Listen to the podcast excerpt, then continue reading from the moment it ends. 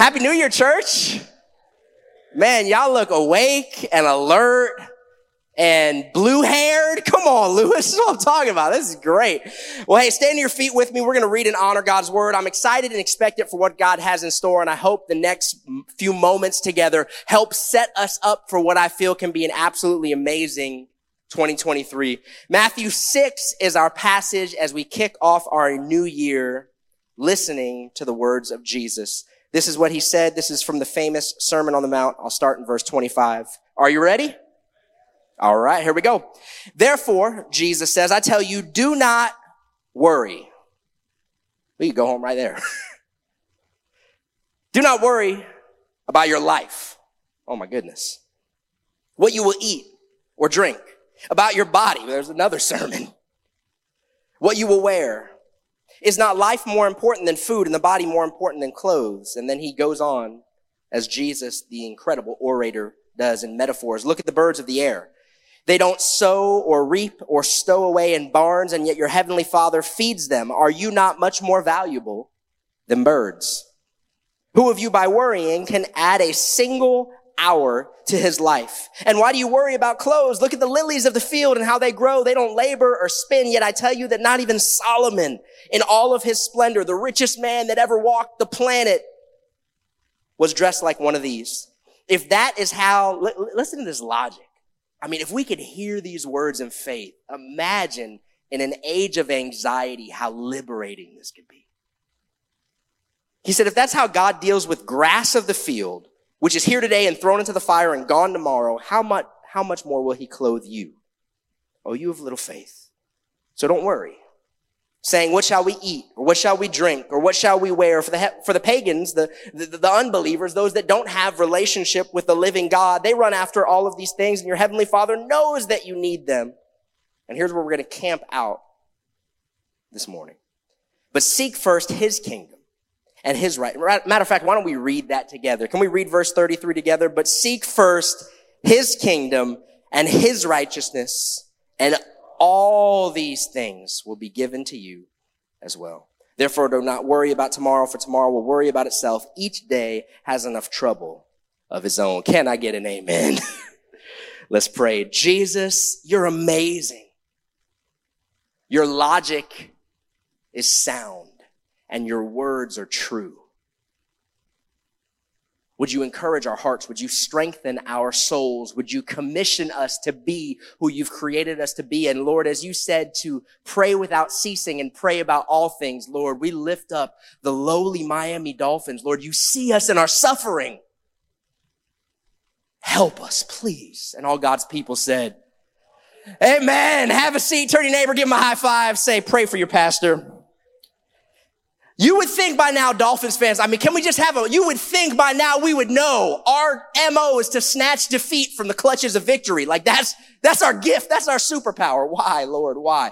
Anyways, we are so prone to getting things out of order. We're so prone to miss the sequencing of very important things in life. Maybe you were like some beloved loved one in my life who got sucked into the Hallmark movie reality in these holidays. You don't have to raise your hand, mom, but maybe you got there and you had these cautioning tales of parents who, who decided, man, I'm going to make life. I'm going to provide for my kids. I'm going to give them everything that I never had only to throw themselves so thoroughly into work that by the time they turn around, they didn't give their kids, they lost their kids. Or parents who on the flip side of the coin focus all of their energy on their kids at, at sort of the de-evolution and the ultimate downfall of their marriage and the very focal point of their lives, which was their kids, because their marriage falls apart, their kids now have to suffer the carnage of divorce. Or let's take it outside of the marriage landscape. You've got singles who are looking around for the one. Without realizing that the one was also looking for the one and they needed to probably more aptly take their time to focus on being the one rather than finding the one. Come on, somebody and deal with some of our issues that we all have so that when they finally found that person, they actually could bring emotional health and stability to the table. Whoo. See, here's why this matters so much this morning. If you're watching online, joining in Guyana, here in the room, we are so prone to get things out of order. In all sorts of different areas and facets of life, oftentimes one of the greatest tragedies is we even realize the important things, but because we can't get the sequencing down, we don't accomplish or actualize any of those things at all. I mean, if, if, if we could just get our priorities right, if we could just get the first things first and the second things second and the third things third, if we could just get the sequencing down and the order in place, things could fall in line. And there is one priority, I'm telling you, church, that stands above all the rest. And if you get this first thing first, well, it might just be that all things can be added to you as well.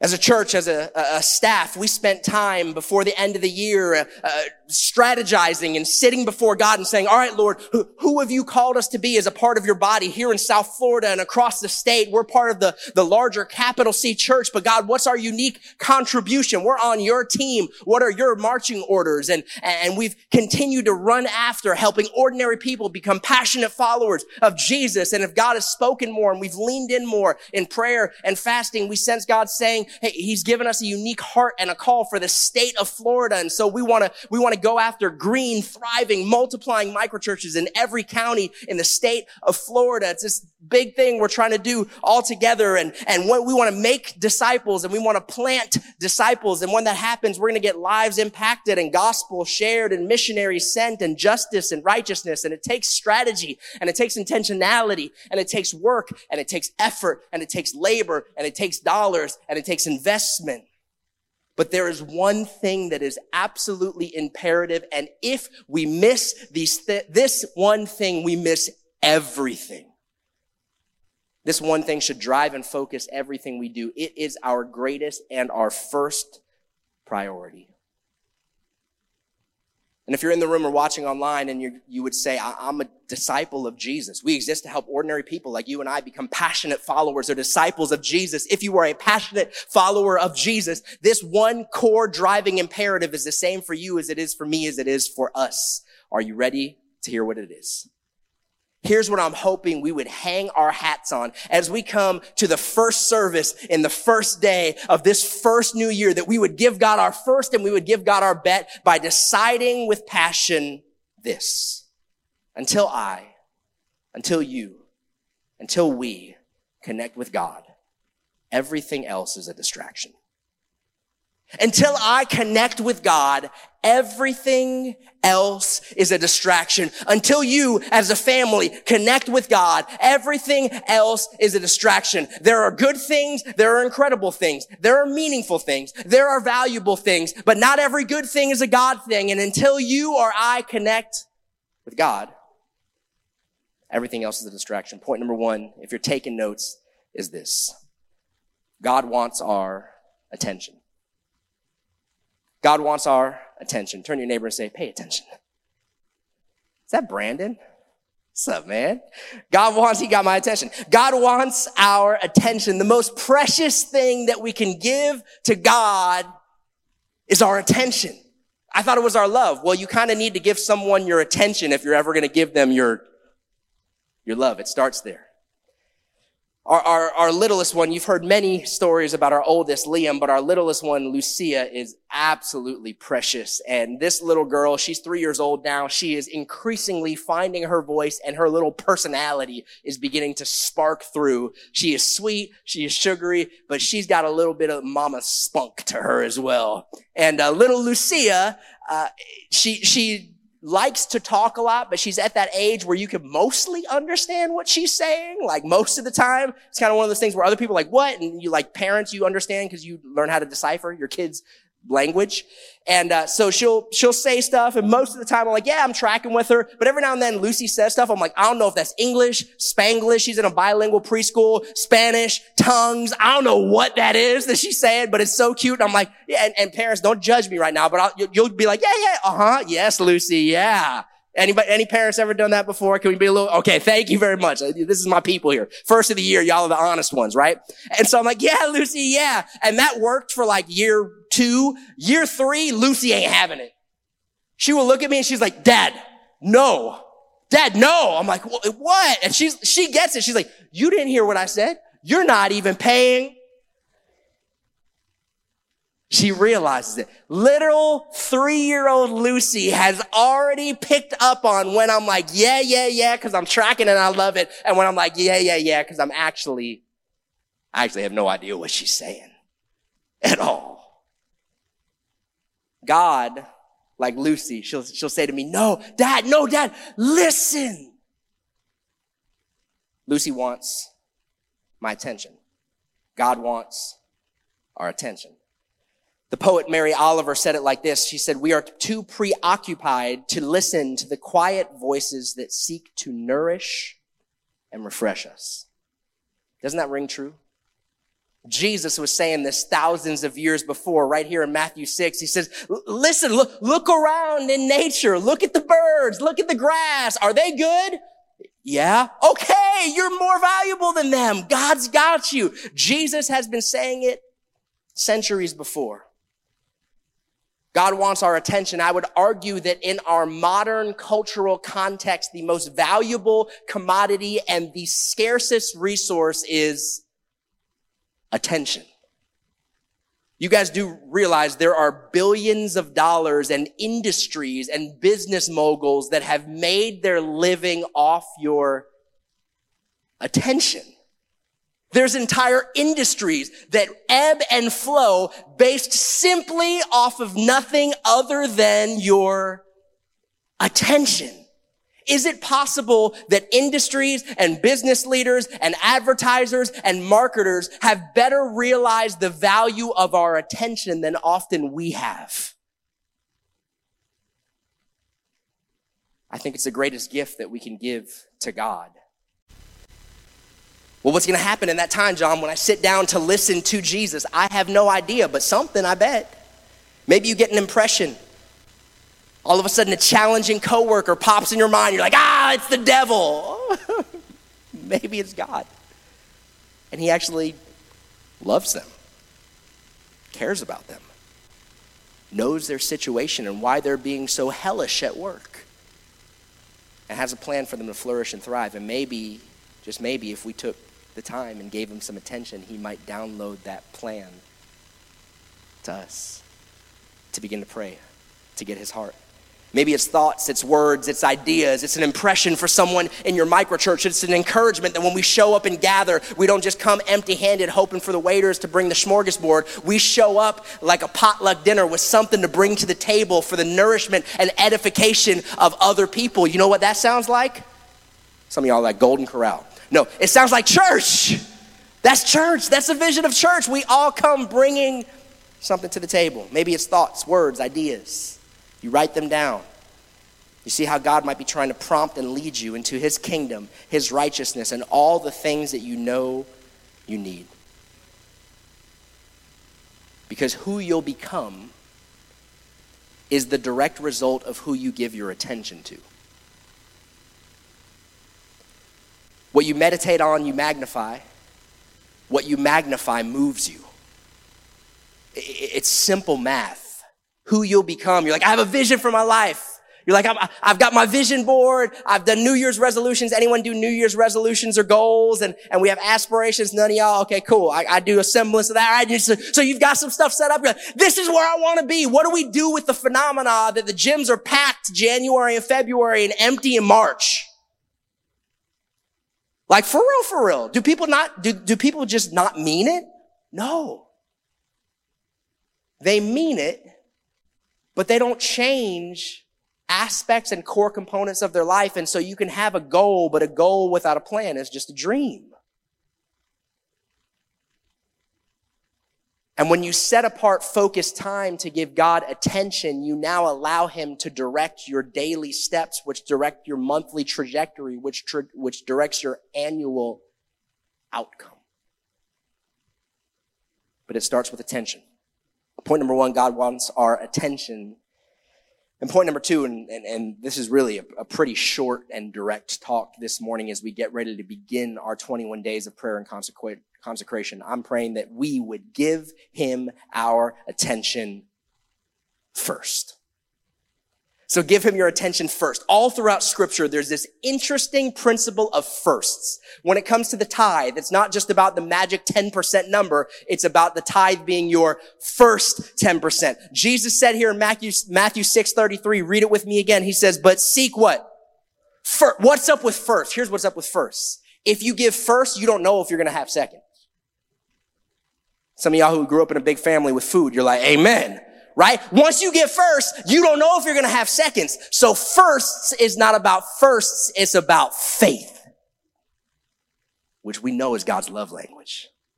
He rewards those who diligently seek him. He, those who come to God must believe that he is. God loves faith. So when we seek him, we seek him first. Jesus says, so seek first his kingdom and his righteousness and all these things will be given to you as well. Jesus' premise is simple and yet profound. Here's his premise. Life is really complicated and there's lots of difficult decisions. Amen. And yet life can actually be very, very simple. Not easy, but simple. We have all these complicated realities. There's food and clothing and kids and housing and family and jobs and economy and relationships and career. And some of you are already starting to get heart palpitations right now. Life is really complicated and yet life can be very simple. Verse 32, you, verse 33, you, you seek him first.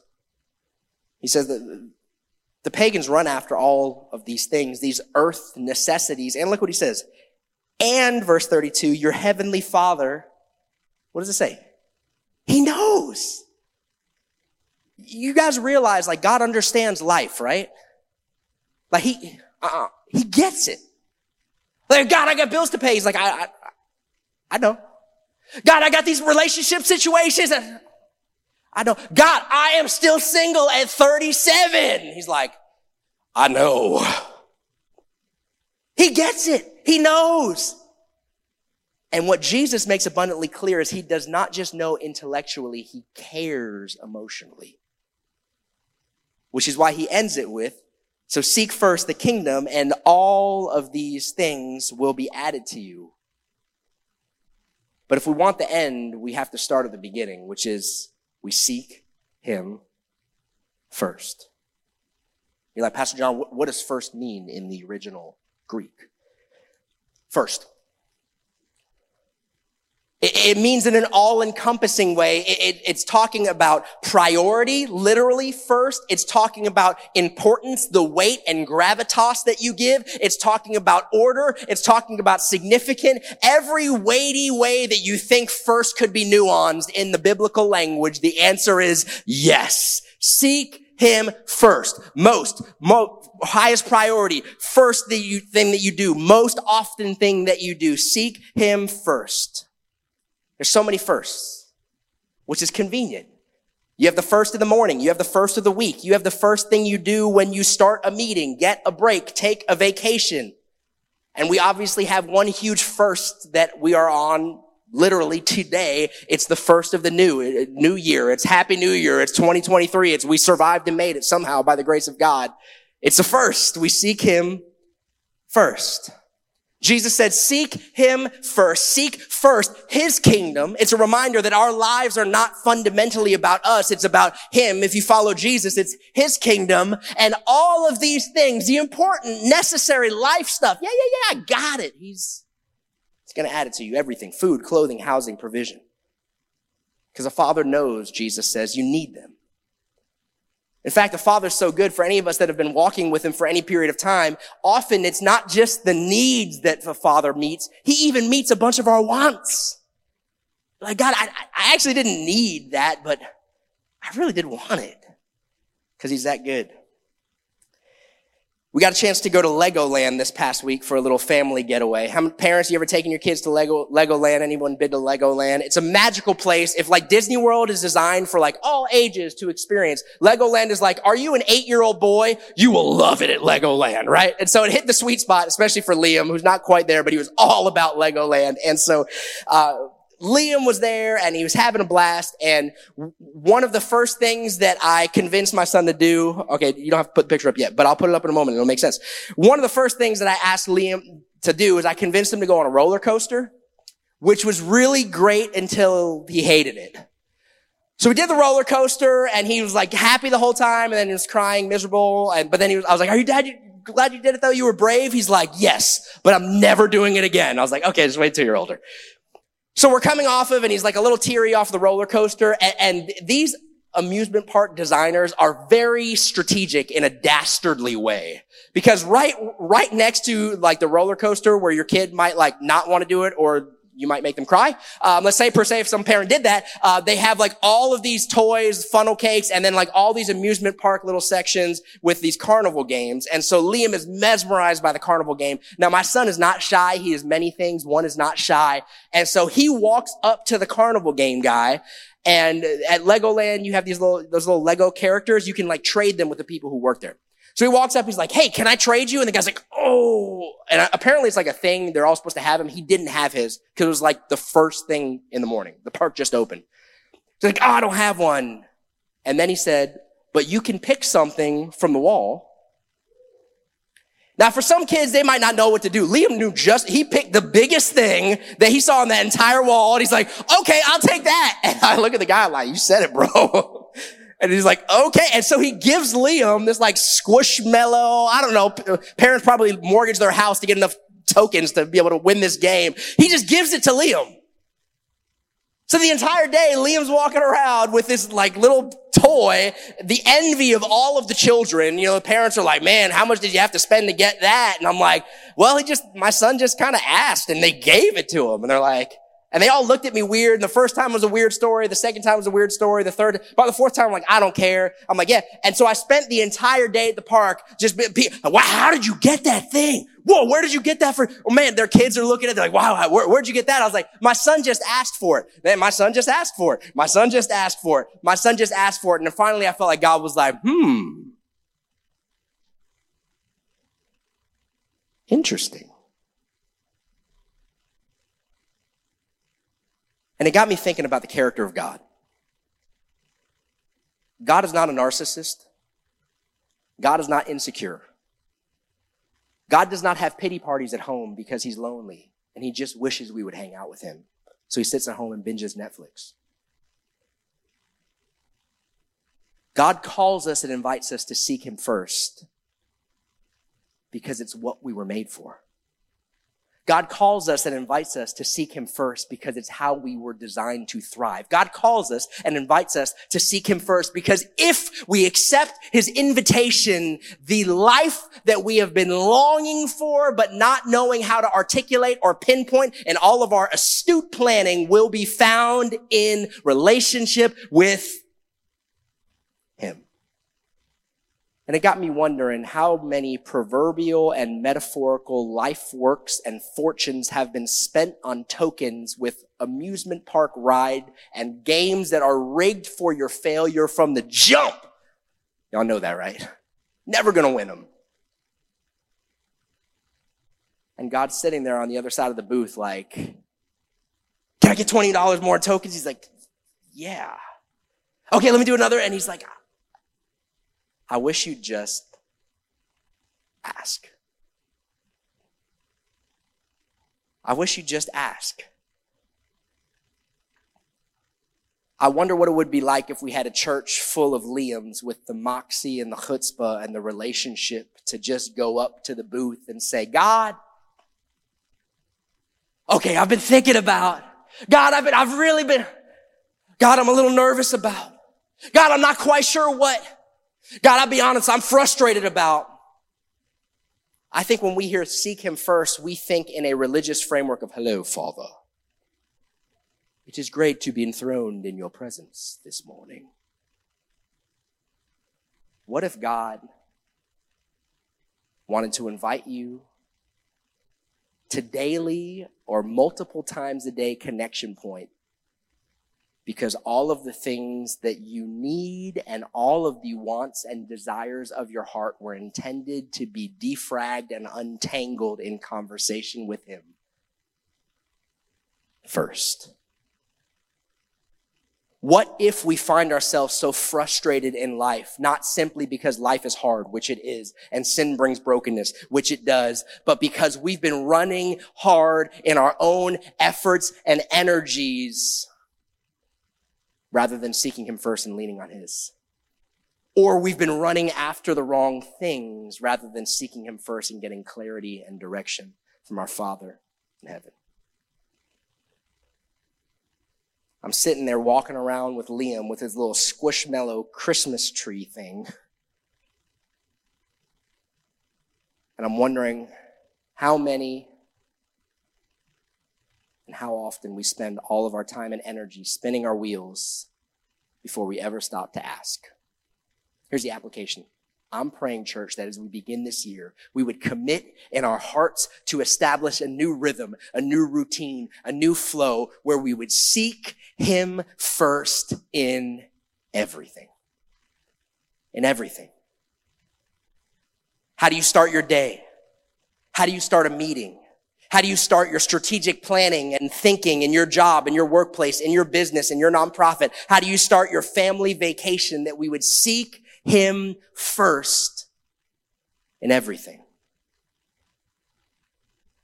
In this moment, in this particular context, I, I, would love for us to begin our year in this way, as we've done for the past decade or so. We begin our year in some derivative of days of consecration, prayer, and fasting. This year, beginning today, we're starting off the entire year, the month of January, in 21 days of consecration, prayer, and fasting.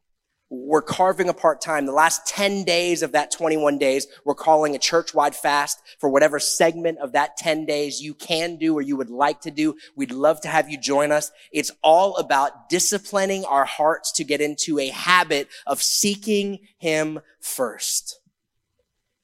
The beauty is that habits, while they are challenging, they can be formed in about a month. What if you decided, what if we decided this year, this month, that we would seek Him first.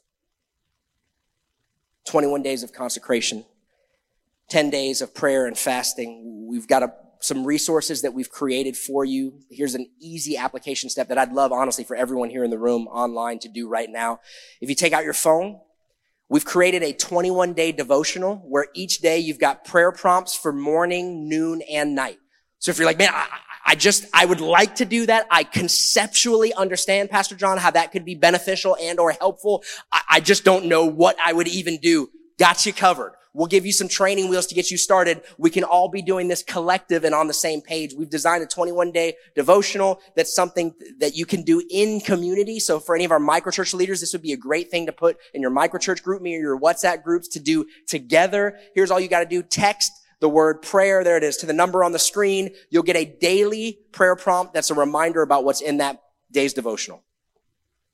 If that would be helpful to you to keep you on track, to give you that sort of bumper lanes, if you will, in the spiritual realm, we'd love to do that. Text prayer to that number, and you can do that right now. Some of us have reception in this bunker. Second thing is this: if you got you got a card on your way in, it also has a QR code which will take you to the page on our website. Um, there are resources if you're like, I would like to fast. What does that look like? Talk to your microchurch leader. Talk to some people in your microchurch. We have resources on the website about how to fast. What does prayer look like? What is it like to read the Bible? I, I would like, to, John, I, re, I do care about God. I want to have a better relationship. How can I do that? It starts right here. Give him your attention, which means spend some time with him and do it first. The other thing you got on your way in is this VIP card. This is something that we've done for a while, and, and I'd love for every single one of us to be doing during this time of consecration, prayer, and fasting. On your way in, you got it. If you didn't, you can grab it on your way out at the little tables there by the offering boxes. What this is, is that the way of Jesus and life is not about us. It's about God, His glory, and it's about people He loves. This is a really simple tool where you put on this card the names of people in your life, neighbors, coworkers, family members, friends that you love, that you care about, that have not yet experienced Jesus in a personal or meaningful way. Maybe they've been around religion. Maybe religion has been the worst thing for them and it's poisoned them to the thought of God caring about them. But you're committed to pray for them every single day that God would bless them, that God would move in their life, that God would encounter them in a way that's personal and real to them and you're committed to invest in one of those relationships with the goal of every single week. Take this, utilize this. There's a digital option for that as well on the website. I, I want us to, to sort of put our, our feet to the path here and actually walk this thing out together. You guys clear on those resources? VIP card, devotional. Jesus' promise at the end of it verse 34. After the call to seek first his kingdom, his righteousness. All these things will be given to you. He says, therefore do not worry about tomorrow, for tomorrow will worry about itself. Each day has enough trouble of its own. Jesus says, don't change, don't spend time worrying about the future because it changes nothing other than your stress levels, right? That's, that's about the only thing worrying for your future changes. You know what can change your future though? God which is why the call is to seek him first. He says, don't spend time worrying because it changes nothing. Instead, accept Jesus' invitation to let him do the very heavy lifting, to devote your year to God by seeking him first, his kingdom, his insight, his words, his thoughts, and let him add all things you need. Imagine what this year could be if we decided to live this out.